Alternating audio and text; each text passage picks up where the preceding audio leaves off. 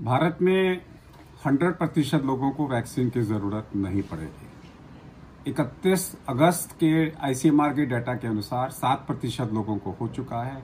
Last तीन महीने में 10 गुना हुआ था और नेक्स्ट तीन महीने में अगर हम उसको पाँच गुना लेके भी चलें तो कम से कम 40 से 45 करोड़ लोगों को कोरोना हो चुका होगा।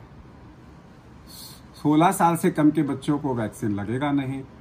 तो मेरे ख्याल से अगर 20 प्रतिशत पॉपुलेशन जो आज की डेट में जिनको कोरोना नहीं हुआ है, अगर वैक्सीन लग जाए तो हर्ड इम्यूनिटी की तरफ़ भारत पहुँच जाएगा। मेरा मानना है 2021 में कोरोना कंट्रोल में आ जाना चाहिए।